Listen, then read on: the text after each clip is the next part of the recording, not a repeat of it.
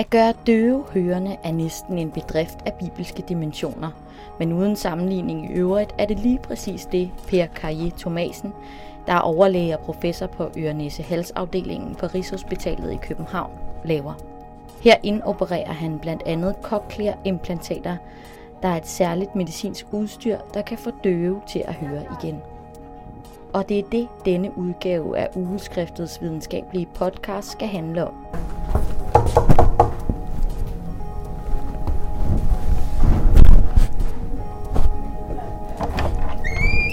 Hej, er der noget her? Ja, ja. Jeg, tænker... Jeg møder ham på syvende sal på Rigshospitalet i København. Velkommen til. Jeg hedder Karen Sered Jacobsen.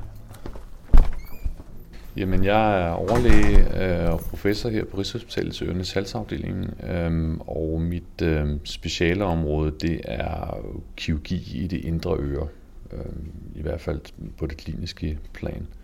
Og det vil sige, at jeg opererer øh, forskellige indre øretilstande, øh, svulster på det indre øre, øh, mellemøreproblemstillinger også, øh, og, og så det, der er den store nye åbenbaring, kan man sige, inden for de sidste tyve til tredive år i specialet, som jo er det her cochlear implant.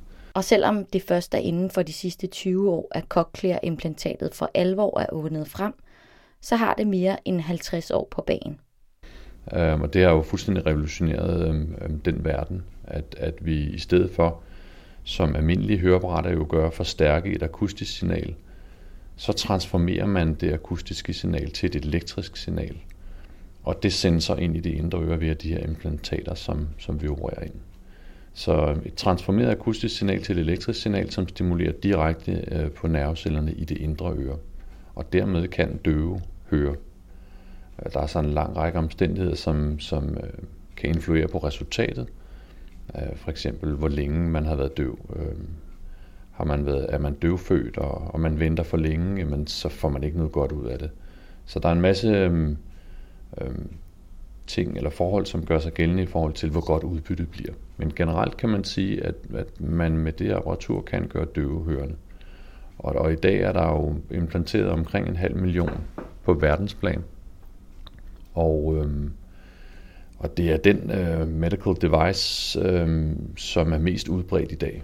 Øh, man taler om the bionic human being, øh, og vi kender jo pacemaker og, og andre implantatsystemer, som, som er under udvikling. Men det her system, det er etableret, og, og øh, den implantattype til restitution af en, af en human sans, som er mest udbredt. Så på den måde har det været en kæmpe succes. Men hvilke indikationer er der for at få et cochlear implant? Principielt kan man sige, at du kan være døvfødt eller døvbleven. I Danmark fødes omkring tredive børn døve i de her år. Og det er sådan lidt overraskende for de fleste er måske, at forældrene i langt, langt de fleste tilfælde er normalt hørende. Så det er to normalt hørende forældre, der får et døvt barn. Så det er den ene gruppe. Den anden gruppe er døvblevende, det vil sige, det er typisk mennesker, som har en, en gensammensætning, som gør, at de hen ad vejen mister hørelsen. Og det kan være over kort tid, over få år. Så vi for eksempel implanterer en fireårig eller en otteårig, men det kan også være over længere tid. Så vi implanterer voksne mennesker, tyve, fyrre, halvtreds, halvfjerds-årige. Og i den sammenhæng kan man generelt sige, at når et konventionelt høreapparat ikke fungerer godt nok, jamen så kan vi tilbyde cochlearimplantatet. Så, så den største gruppe i dag, det er mennesker, som har et progredierende, altså fremadskridende høretab, som så når en sværhedsgrad, som er så stor, at almindelige høreapparater ikke kan hjælpe dem tilstrækkeligt. Så cochlearimplanterer vi dem. Det vil sige, at den store gruppe i dag, det er voksne mennesker. For selvom de allerfleste børn, der er født døve eller med stærkt nedsat hørelse i dag bliver opereret, så er der et voksende antal ældre, der også får operationen. Og det kan ud fra et samfundsmæssigt perspektiv være en god idé, mener Per Cayé-Thomasen. Øhm, det giver god mening både fra, fra det hvad skal vi sige, humanistiske synspunkt og det samfundsøkonomiske synspunkt. Og der er lavet beregninger, der viser, at, at har man et implantat i halvandet til to år, så kan det betale sig på det samfundsøkonomiske plan i forhold til de hjælpemidler, der ellers skulle til for nu at, at kommunikere med en, en borger, der har kommunikationsmæssige udfordringer. Så samfundsøkonomisk kan det betale sig, og vi har implanteret over halvfems-årige. Øhm, øhm, absolut. Og så kan man så diskutere, det er jo sådan en blød værdi, hvem har mest gavn af det, men, men ser man sådan overordnet på det, så er det jo de nyfødte børn. Så vi implanterer de ny, nyfødte børn øhm, inden etårsalderen. Så det vil sige, at de har et livslangt forløb med cochlear implantat. Så det er en livsændrende omstændighed, og det er jo, så må man jo sige, det er dem, der har mest gavn af det i forhold til en, vi opererer måske som, som halvtreds-årige. Så sådan kan man vel godt stille det op. Men hvor meget ved man egentlig om det endelige outcome? Der er stor forskel, og det er en af de udfordringer, vi har. At vi, kan ikke, vi har ikke nogen markører til at forudsige, hvor godt kommer det til at virke for den enkelte, eller hvor let bliver det at vende sig til situationen med det nye apparatur. Så der er nogen, der fjorten dage efter øh, nærmest hører, som de hørte en gang, øh, uden de store anstrengelser. Og så er der andre, for hvem det kræver en, en auditiv rehabilitering, som vi kalder det. Altså at man træner. Man træner sig selv og under vejledning i at opfatte lyde på ny, så man kan afkode lydene igen. Når man indopererer et cochlear implant, bruger man et digitalt signal til forskel fra et konventionelt høreapparat. Derfor opleves lyden anderledes. Lydbilledet er jo noget anderledes i forhold til det akustiske lydbillede. Og det implantatbrugerne siger, det er jo, at det typisk lyder mere Anders And-agtigt, mere elektronisk end en akustisk øh, forstærket lyd. Så der er forskel, og, og det er, hvad skal vi sige, en af de store udfordringer, at for nogens vedkommende er det store anstrengelser, det kan være over måneder eller år, at man skal vende sig til øh, apparaturet. Og for andre, så er det ikke det store problem, og så kan man anvende det og have god gavn af det i løbet af uger. Så der har vi jo nogle rehabiliteringsprogrammer, som er helt afgørende, øh, for, både for de voksne, men især for børnene, som jo på det tidspunkt, vi implanterer dem, jo allerede er kommunikationsmæssigt bagud med et til to år. De børnene hører jo allerede i, i livmoren, så de er allerede bagud, når de bliver født, kan man sige. Så når vi implanterer dem inden i etårsalderen, så er de sådan et til, til, til to år bagud. Så, så der er en meget væsentlig rehabiliteringsindsats, som, som vi sætter ind med, og, og det er jo primært et spørgsmål om at lære forældrene og lære deres barn at høre og bruge sproget. Og principielt kan man sige, at det er ligesom for normalt hørende. Det er bare en intensiveret indsats med helt specifikke mål. Og det betyder, at forældrene har en stor opgave i at lære deres børn at høre efter en operation. Jamen, der stiller man nogle, nogle konkrete mål for, for forældrene og, og lærer dem, øh, hvordan de skal kommunikere, for eksempel omkring et middagsbord, eller hvordan man skal udfordre sit barn kommunikationsmæssigt, når man leger. Det vil sige, at man i tale sætter øh, tingene på en anden måde, end vi vil gøre. Og der er jo, man kan sige, stor forskel på, hvor meget man taler og hvor meget man kommunikerer i det hele taget. Men her understreger man, at det er vigtigt, at når man for eksempel sidder ved et middagsbord, eller når man leger, at man i tale sætter alt, hvad man gør. Er du sød at række mig den kande med mælk, når nu barnet bliver ældre, hvis det er det, vi taler om. Eller hvis man sidder og leger, at man så i tale sætter, hvad er det for en lille rød gris, der står uden for hegnet, som gerne skal over og sige hej til foråret. Så, så det er eksplicit, at man i tale sætter alt, hvad man nu gør, og, og hvad, hvad man foretager sig i den leg. Så det er det, der er fokus. Og når man så samtidig sætter nogle konkrete mål for, hvor langt man skal have nået, så har vi sådan essensen af, af den uh, rehabilitering, vi, vi benytter i dag. Og det har vist sig ved, ved forskning over de senere år, øh, som er foretaget af, af primært en af vores audiologopæder, Lone Percy Smith, at det er helt afgørende for det resultat, der kommer ud af det. Den første generation af, af børn, vi implanterede i Danmark, havde overraskende dårlige resultater, hvis vi sammenligner os internationalt. Og det, der så efterfølgende blev klart, det var jo, at det var rehabiliteringsindsatsen, der adskilte sig. Dels er der noget med implantat, implantationstidspunkt, jo tidligere, jo bedre. Øhm, men øh, selve rehabiliteringsindsatsen øh, var nok den, der havde størst betydning. Så den nyere generation af cochlearimplanterede børn, langt størsteparten af dem vil have alderssvarende talesprog, inden de når skolealderen. Så det vil sige, at døvfødte børn kan tale og opfatte talsprog, ligesom normalt hørende, inden de når skolealderen. Så det er jo en, en, et voldsomt fremskridt i forhold til tidligere. Der er så stadig nogle begrænsninger i, i cochlear implantatsystemet i forhold til for eksempel musik, øhm, som de fleste ikke har særlig god gavn af, nogen har.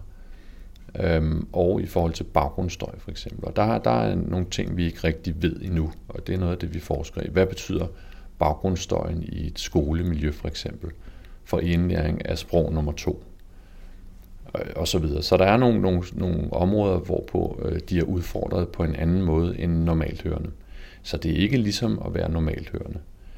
Men vi kan se, at med hensyn til udviklingen af talesprog, jamen så når de rigtig langt. Og, og, og ser vi sådan et, et barn, som er der omkring førskolealderen, så kan man ikke høre på vedkommende eller øh, se på vedkommende, at, at der er et kommunikations... Øh, implantat. Så, så det, er jo, det er jo relativt overvældende, kan man sige. Der er nogle ganske få, hvor resultaterne ikke er gode, sådan kan man sige det. Og det er typisk øh, patienter, som har en særlig diagnose, eller har været igennem noget særligt. For eksempel øh, meningitis. Hvis man har været ramt af meningitis og kommer ud med et høretab af svær karakter på den anden side, og det er jo faktisk den hyppigste følge efter meningitis, det er et høretab, så ved vi ikke, hvor mange af de nerveceller, der ligger inde i sneglen, der er brændt af og ikke fungerer. Det kan man simpelthen ikke måle sig til. Mm. Så når vi implanterer dem, så er det lidt at tage en chance, og nogle af dem kommer ud med ingen gavn. Eller hvis man øh, har et døvhed som led i et syndrom, som måske også kan have kognitive implikationer, så er resultaterne generelt øh, heller ikke så gode.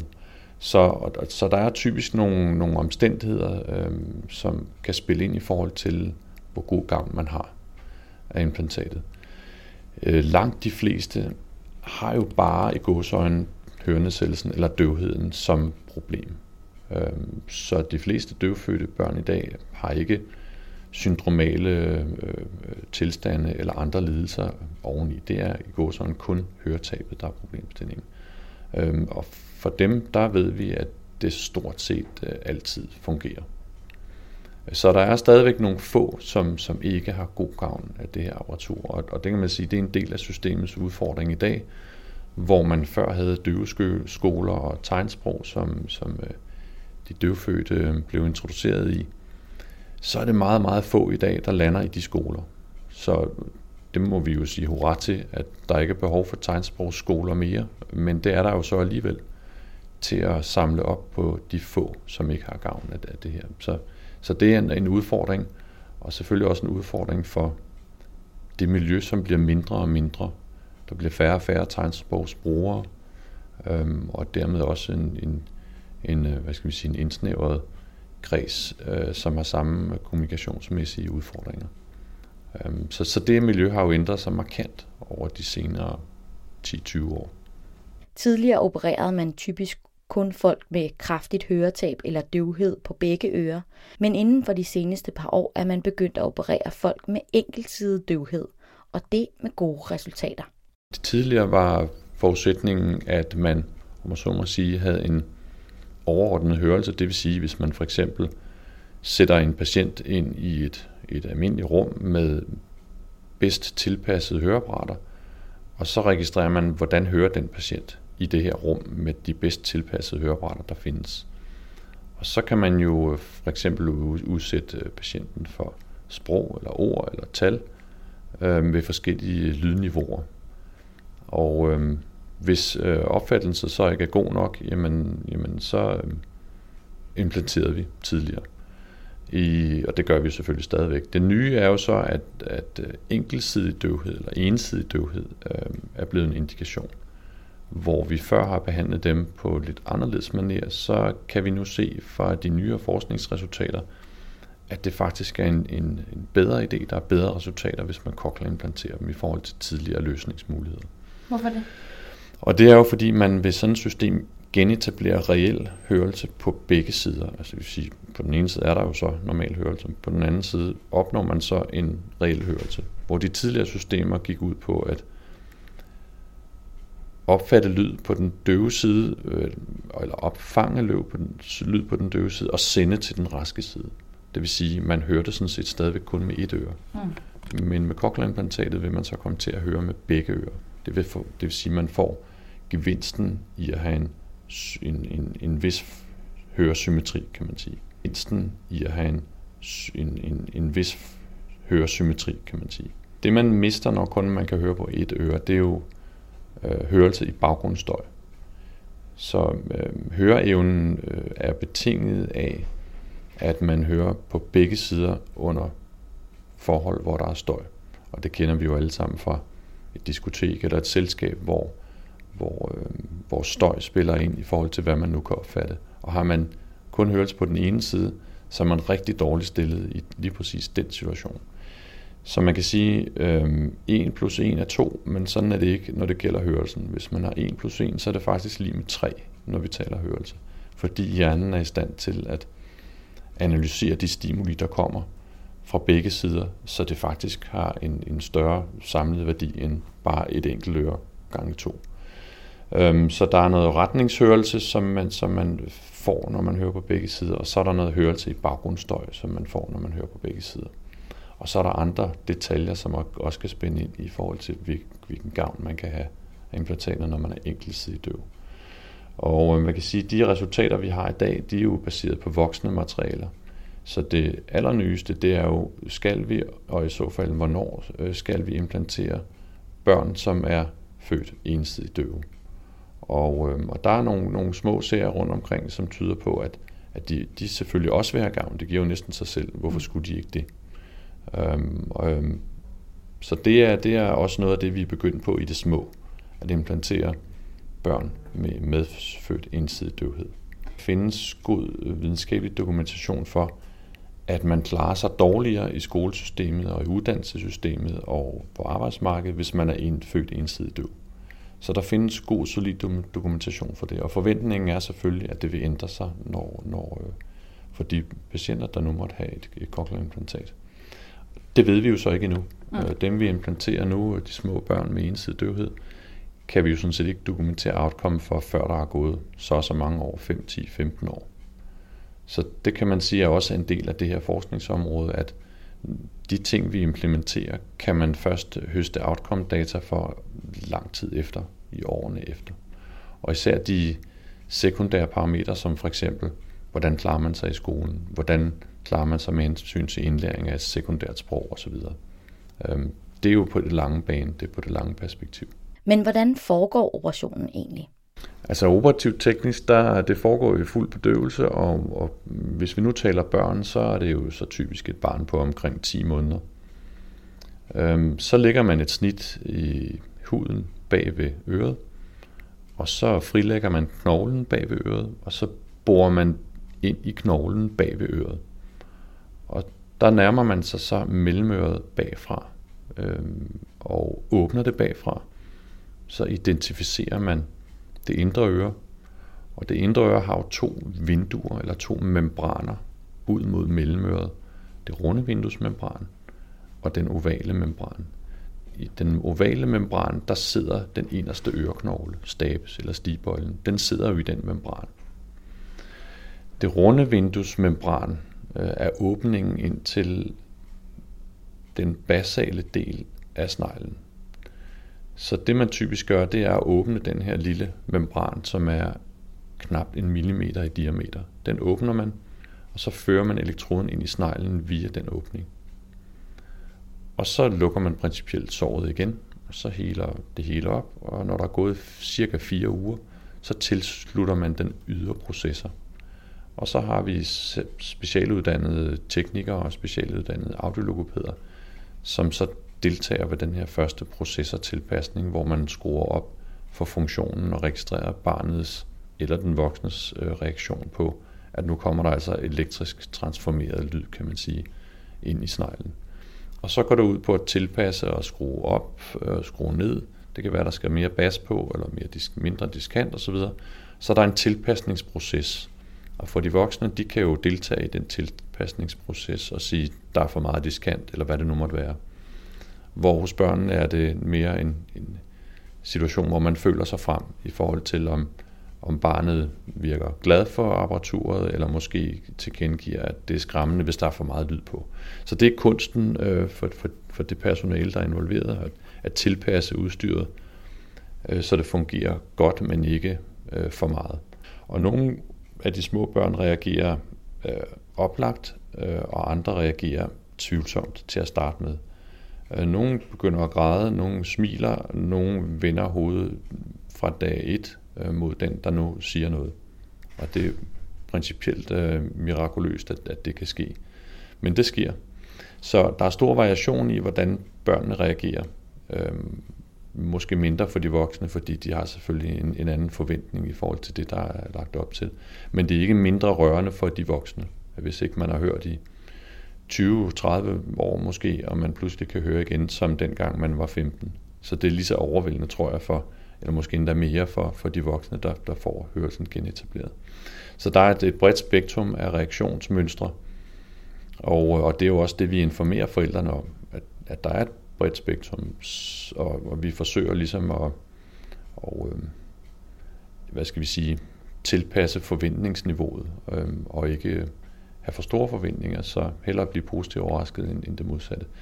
Og, og vi fortæller om, at for eksempel kan gråd være en del af reaktionen, altså barnet bliver skræmt, fordi pludselig kommer der et, et, et sansindtryk, som barnet ikke har prøvet før. Mm. Så, så det er, det er en, en, en ganske underholdende situation, selv for dem, der har været i gamet i mange år. Så hvad gør man, hvis man ikke kan høre, og ikke er egnet til at få en cochlear implantation? Ja, lad os nu sige, at man ikke har en snegl, øhm, som står åben, om man så må sige. Inde i sneglen er der jo væske under normale omstændigheder. Men hvis man for eksempel har haft en meningitis, så risikerer man, at der opstår knoglenydannelse inde i sneglen. Så kan man ikke få et cochlear implantat derind. Og så kan man tilbyde patienten et hjernestammeimplantat i stedet for. En anden patientkategori kunne være medfødt manglende hørenerve. Så hjælper det jo heller ikke noget at lægge et implantat ind i sneglen, så er der ingen forbindelse til hjernen. Så lægger vi implantatet på hjernestammen, et hjernestammeimplantat. Det er jo ikke noget, der foregår så hyppigt, men det er en mulighed, vi har, som kan gavne patienter, som pludselig er blevet fuldstændig døve. Det kunne fx være efter meningitis, hvor vi ikke kan lave cochlear implantat, eller den nyeste case, vi lige har fået henvist, som er en patient, der har været i et cykeluheld og har fået en kraniefraktur, et kraniebrud, som er gået igennem begge indre ører. Øhm, og på den patient er det ikke muligt at lægge cochlear implantat, fordi indre ører er simpelthen ødelagt. Jamen, så kan vi lægge et hjernestammeimplantat. Resultaterne for hjernestammeimplantaterne er så mere variable. Øh, nogle får i går så en bare en lydopfattelse, mens andre i den gode ende kan tale i telefon. Men gennemsnitligt set, så er resultaterne dårligere. Og det man så selvfølgelig skal tage udgangspunkt i, det er ingen hørelse overhovedet. Så selv øh, en, et mindre lydstimulus, en mindre lydopfattelse, kan have stor gavn for, for de patienter. Særligt hvis det er en kategori, som er udfordret på anden vis. For eksempel hvis man er blevet blind efter meningitten, jamen så har man ikke andre kommunikationsmuligheder, end den man eventuelt måtte opnå med et hjernestammeimplantat. Så det er sådan en sidste, en sidste løsning, vi har, hvis, hvis ikke vi kan lægge et cochlear implantat. Derudover mener Per Cayé-Thomasen også, at der er for lidt fokus på andre alternativer. Generelt er der stadig manglende viden om mulighederne for at forbedre hørelse. Øhm, og de fleste kender jo konventionelle høreapparater, men de løsninger, som ligger ud over det, altså for eksempel cochlear implantat, men også andre implantatløsninger, som kunne være relevante for, for en del øh, patienter.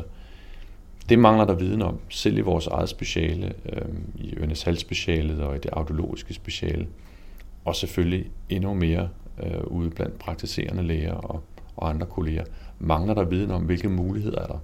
For der er faktisk i dag rigtig mange muligheder for dem, som ikke har tilstrækkelig gavn af et almindeligt konventionelt høreapparat. Så, så det er et felt, vi, vi skal forsøge at dyrke her i fremtiden, altså informere.